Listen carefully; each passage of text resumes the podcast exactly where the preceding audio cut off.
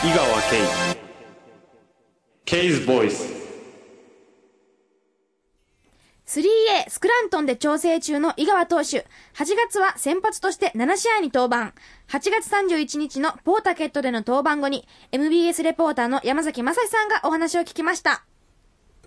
トリプル A で、まあ、公式戦という意味では最後のピッチングが、えーこちらロードアイランド州のポータケット、まあ、ボストンから車で1時間ぐらいのところなんですけどもかつてあの大川投手が完全試合をしたところでで1980年には延長33回というプロ野球の記録を作った球場でもあるんですけどもマイナーといえどもなんか歴史のあるところを回っていると思うんですが。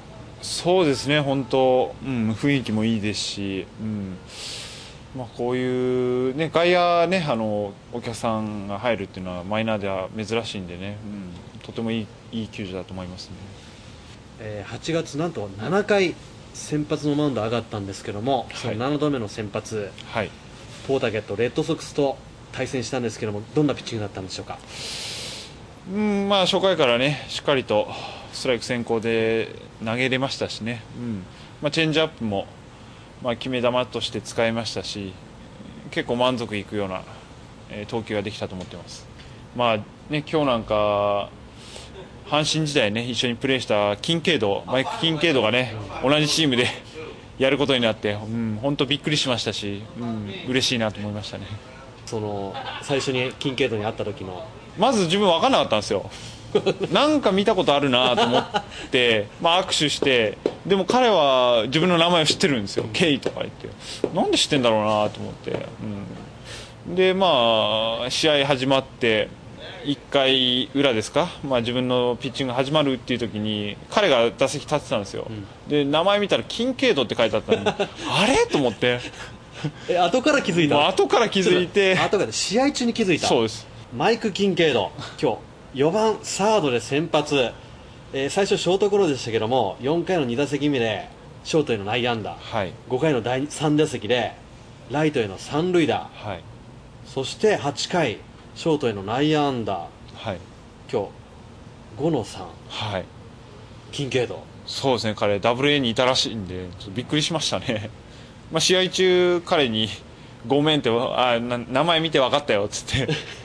まあ通訳通して言いましたけど、はい、キンケイドがマイナーで上目指してやってるっていうのは、やっぱりすごい世界ですよね。すごいですね。メジャーリーグとマイナーリーグっていうのは。それもダブル A にいるっていうのもすごいですね。びっくりしましたね。しばらくチームメイトということですが。そうですね。これからまたプレーオフ一緒に戦っていくと思うんですけどね、うん、なんとかねいい思いをしたいと思いますねここで。えー球数101球で7回5安打3失点。一発、えーホームラン打たれましたけども。うん、そうですね。あの三振もたくさん取れましたし、うん、まあ本当最後まで自分のピッチングができたんで良、かったと思います。三振は9つ奪ったんですけどもはい。えーま、っすぐがまあ90マイル前後の、はい。特に右バッターのアウトコース低め。そうですね。あのコントロールショットして、うんしっかりとアウトローに投げれたんでね。あのいいカウントで、うんまあ、攻められたと思いますね。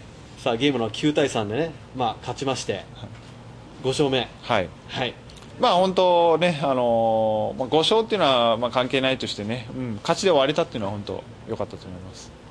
キンケイドとの再会も今日はじゃあものすごい収穫というか、思わぬ再会だったんですね。そうですね、本当、このアメリカのね、それもここでね、一緒にプレーできるとは思わなかったですね。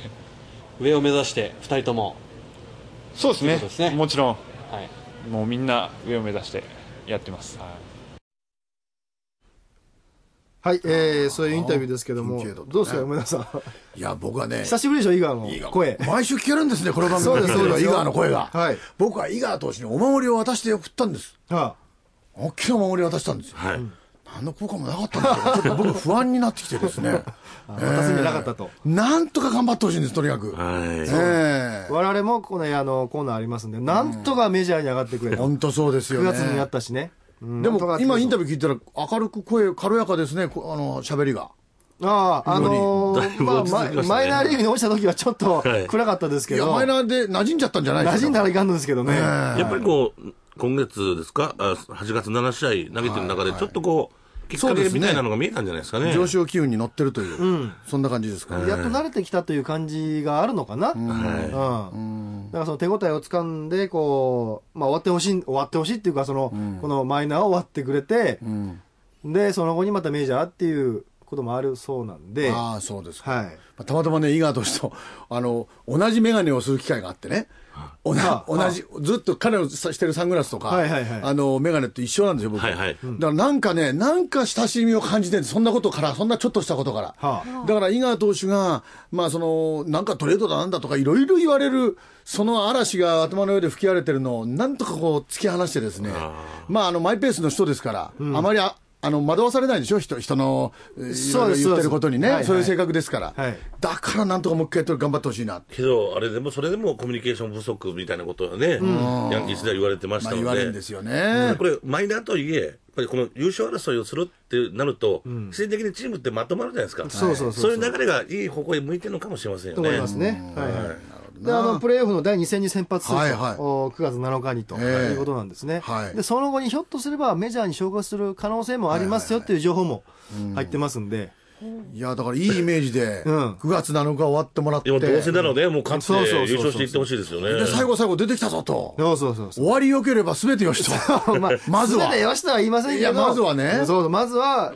このまま終わるよりは絶対にね、メジャー上がって投げてもらった方がいいそうですよ。はい期待したいですね。ですよね。うんえーそういうことでね、えー頑張ってほしいと思いますけどね。はい。はい。以上、ケーズボイスのコーナーでした。